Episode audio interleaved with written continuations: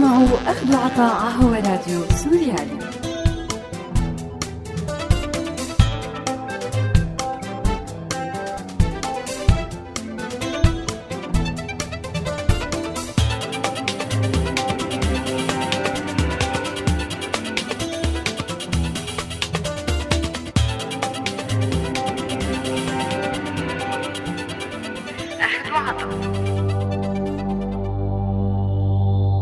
أعزائي المستمعين أهلا وسهلا فيكم. برحب فيكم أنا رنيم داغستاني بحلقة استثنائية وجديدة من برنامج أخذ وعطاء على هوا راديو سوريالي. تخيل أنك واقف بالمحكمة ومحطوط بقفص وناطر يصدر حكم بحقك على فعل ما عملته أو حتى على فعل نادم أنك عملته. بلحظة ما بتعكس قيمك ومبادئك؟ لحظة غيرت حاضرك ومستقبلك؟ هاي اللحظة بيوقف فيها الزمن وبيبقى كل شي معلق فيها وكأنه الحياة بطلت ساعات وأيام وشهور وسنين. الحياة صارت لحظة طويلة ما بتنتهي بيجي الأمل فيها وبيروح. موضوع حلقتنا لليوم هو قانوني. لأنه حبينا نركز وننشر معلومات عن قواعد قانونية ممكن تكون مجهولة مو بس للناس بشكل عام وإنما حتى للمحاميين يلي عم بيتابعوا قضايا موكلينهم.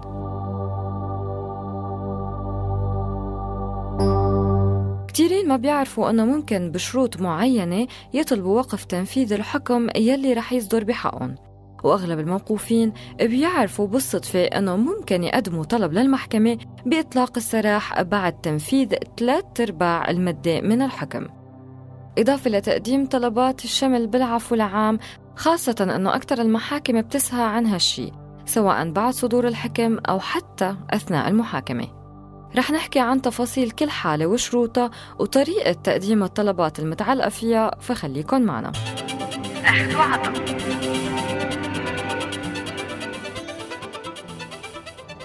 بداية رح نحكي عن موضوع وقف تنفيذ الحكم يلي أقره المشروع السوري بقانون العقوبات العام ويلي أجاز للقاضي وأثناء إصداره للحكم بالعقوبات الجنحية والتقديرية أنه يحكم بوقف تنفيذ الحكم.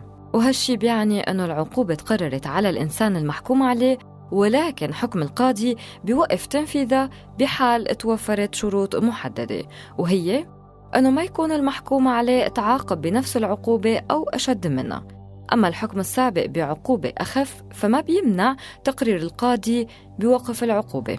لازم يكون للمحكوم عليه محل إقامة حقيقي بسوريا. وإذا كان أجنبي فبيشترط القانون أنه ما يكون تقرر طرده قضائيا أو إداريا من سوريا. والغاية من هالنقطة هي التمكن من مراقبته. ممكن القاضي بيعلق وقف العقوبة على شروط مثل تقديم المحكوم عليه كفالة احتياطية وهي مبلغ مالي أو على دفع كامل التعويض أو حتى جزء منه للمدعي صاحب الحق إضافة لخضوع المحكوم عليه للرعاية والمقصود هون وضعه بمؤسسة خاصة بتوفر له العمل وبتراقب سلوكه. أما الشرط الأخير فبيتعلق بنوع العقوبة يلي لازم تكون جنحية أو تقديرية والجرائم الجنحية هي اللي ما بتجاوز حد الأدنى ثلاث سنوات أشغال شاقة أو اعتقال أو إقامة جبرية أو تجريد مدني. أما العقوبة التقديرية فمن الكفالة الاحتياطية أو الخضوع للرعاية. لكن هون ضروري ننتبه لنقطة هامة كتير. وهي أنه بعض الجرائم يلي بيمنح فيها المشرع أعذار قانونية للمحكوم عليهم إما لتشجيعهم على التراجع عن ارتكاب الجريمة أو لمساعدة القضاء بالكشف عن جرائم كتير صعب معرفتها بدون مساعدة الأشخاص المشتركين فيها. وبعض هالأعذار بترتبط بظروف شخصية ومنها التسمم بالكحول أو الظروف القاهرة والمفاجئة يلي تعرضوا لها.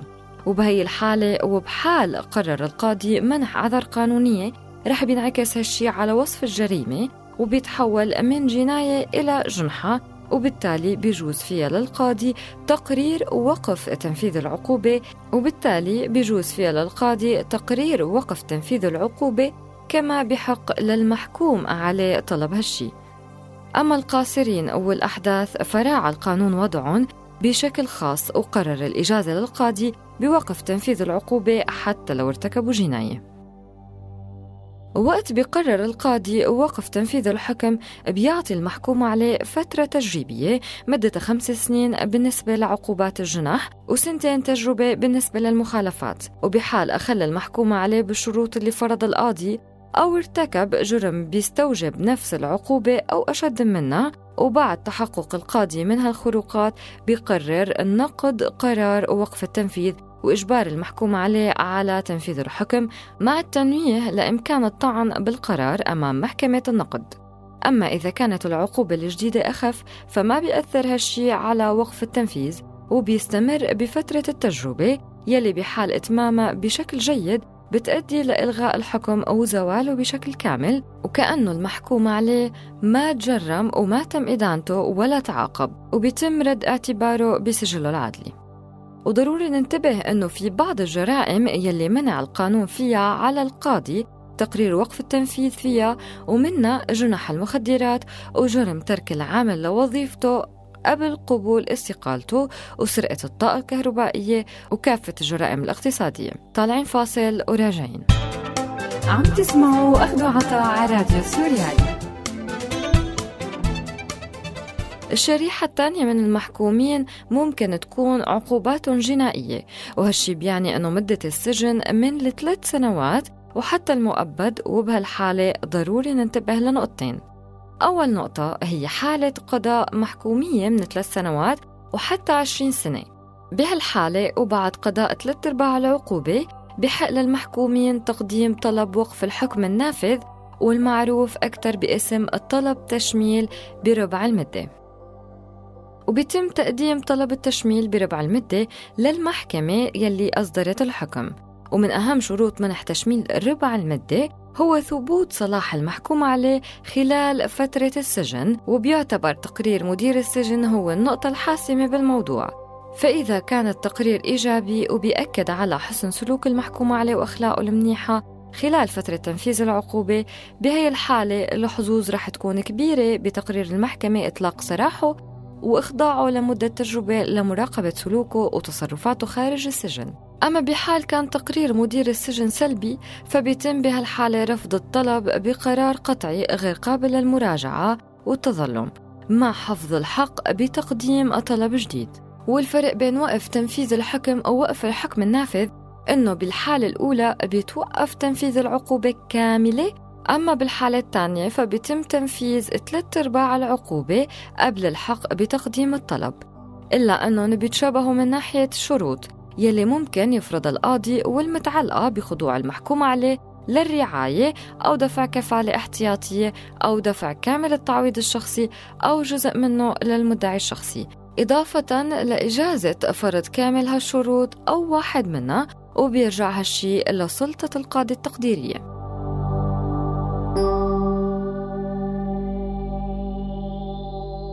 انتظار صدور عفو عام هو حالة عامة بيعيشوها الموقوفين سواء أثناء فترة المحاكمة أو بعد صدور الحكم النهائي بالقضية. إلا أنه الحالات يلي بيغفل فيها الموقوف عن طلب تشميله بالعفو عم تتكرر كتير بسبب عدم معرفته بتفاصيل العفو ونوع الجرائم يلي بيشملها خاصة وقت بيكون غير ممثل من محامي أثناء المحاكمة. الخطوات يلي بينصح المحامي اتباعها وقت صدور مرسوم العفو أو السماع فيه تتعلق أول شيء بمعرفة الجرم يلي عم يتحاكم فيه الموقوف أو يلي صدر بخصوص العفو. وبعدين من الضروري التدقيق بكل تفاصيل المواد يلي بتضمنها. فبعض المواد بيذكر فيها بشكل واضح وصريح نوع الجرم يلي مشمل بالعفو أو اللي مستثنى منه. أما بعض المواد فبتكون نصوصها عامة مثل المادة اللي بتنص على تشميل نص أو ثلث العقوبة الجنائية المؤقتة بمرسوم العفو أو تشميل المصابين بمرض عضال غير قابل للشفاء بالعفو أو يلي بلغوا السبعين من العمر. وبحال كان الحكم صادر بشكل نهائي وغير قابل للطعن بيقدر الموقوف يقدم طلب تشميله بالعفو للنيابة العامة يلي بتتبع لنفس قضاء المحكمة يلي أصدرت الحكم. على سبيل المثال إذا صدر الحكم عن محكمة قضايا الإرهاب بهالحالة بيتقدم طلب للنيابة العامة بمحكمة قضايا الإرهاب بدمشق.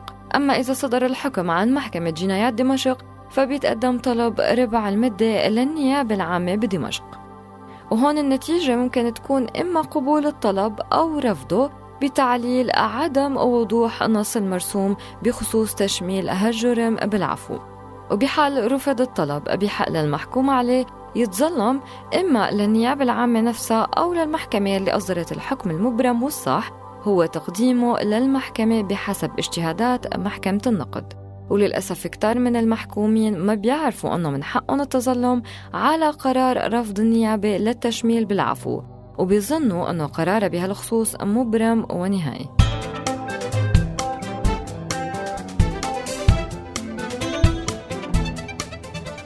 أما إذا كانت القضية لساتها منظورة أمام المحكمة وبحال غفلة المحكمة عن تشميل الجرم بمرسوم العفو فبيتقدم طلب التشميل للمحكمة الناظرة بالدعوة أثناء الجلسات.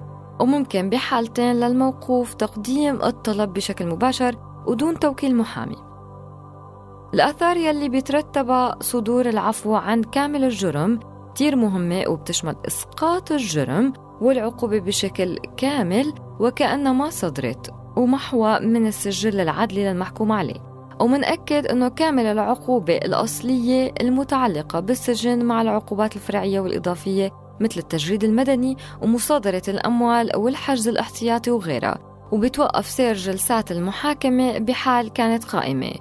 وهذا هو الفرق بين العفو العام ووقف تنفيذ العقوبة يلي بترتبط آثاره بشكل مباشر بالعقوبة بس إلا أنه بكل الحالات المتعلقة بتشميل الجرم بالعفو أو وقف تنفيذ العقوبة أو تشميل بربع العقوبة ما بتسقط الحقوق الشخصية للمدعي مثل التعويضات وبتبقى خاضعة لأحكام القضاء المدني.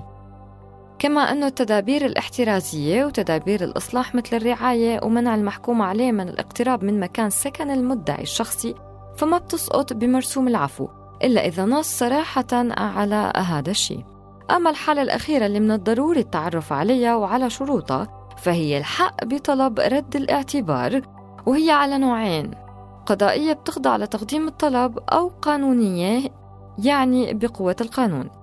بهالحالة القانونية يلي بيتم أثناء تبرئة المحكوم عليه من الجرم بعد صدور الحكم بحقه والنقطة المهمة بهالحالة أنه المشرع بالرغم من قفل باب الطعن بالأحكام النهائية إلا أنه إعادة فتح أبواب أخرى بشروط محددة لطلب إعادة المحاكمة أو الطعن عند وزير العدل أو طلب انعدام الحكم وهي حالات لها شروط واضحة ومعددة على سبيل الحصر.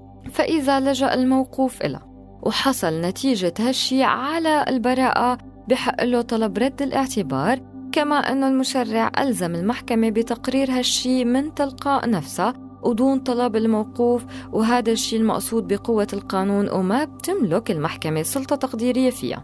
وإضافة لرد الاعتبار نتيجة الحصول على البراءة ممكن طلب رد الاعتبار إذا سقط الحكم بالتقادم أو بالعفو الخاص أو تم تنفيذ العقوبة كاملة. وهالشي بيشترط مضي مدة التجربة يلي حدد القانون بسبع سنوات بالعقوبات الجنائية وثلاث سنوات بالجنح إضافة لعدم صدور حكم تاني خلال فترة التجربة بيقضي بعقوبة جنائية أو جنحية. إضافة لشرط دفع كامل التعويضات للمدعي الشخصي وإثبات صلاح المحكوم عليه. بيتم تقديم الطلب إعادة الاعتبار لقاضي الإحالة بالمحكمة مصدرة الحكم يلي بيحولها بدوره للنيابة العامة لإبداء الرأي وإحالتها للمحكمة مصدرة الحكم يلي بتملك سلطة تقديرية بقبول الطلب أو رفضه. بالنهاية منأكد على ضرورة معرفة كافة التفاصيل المرتبطة بحقوق المحكومين أو الموقوفين بجرم أو الملاحقين فيه خاصة أن هدف المشرع من العقوبة ما هدف انتقامي من المتورطين بالجرائم وإنما هدف فائله هو أبعاد اجتماعية إنسانية قرر المشرع بخصوص العديد من الإجراءات والمواد القانونية يلي لازم يكون عنا اطلاع مستمر عليها ويلي ممكن تعمل لحياتنا بداية جديدة أو ترفع الظلم يلي وقع علينا من حكم جائر. بنهاية هالحلقة الاستثنائية اللي قدمتها أنا رنيم داغستاني بدي ودعكم وقلكن لا تنسوا تتابعونا على موقعنا سوريالي dot com وأرشيفنا يلي بتلاقوا على SoundCloud وولفوا علينا FM من هون للأسبوع القادم كونوا بخير. bye bye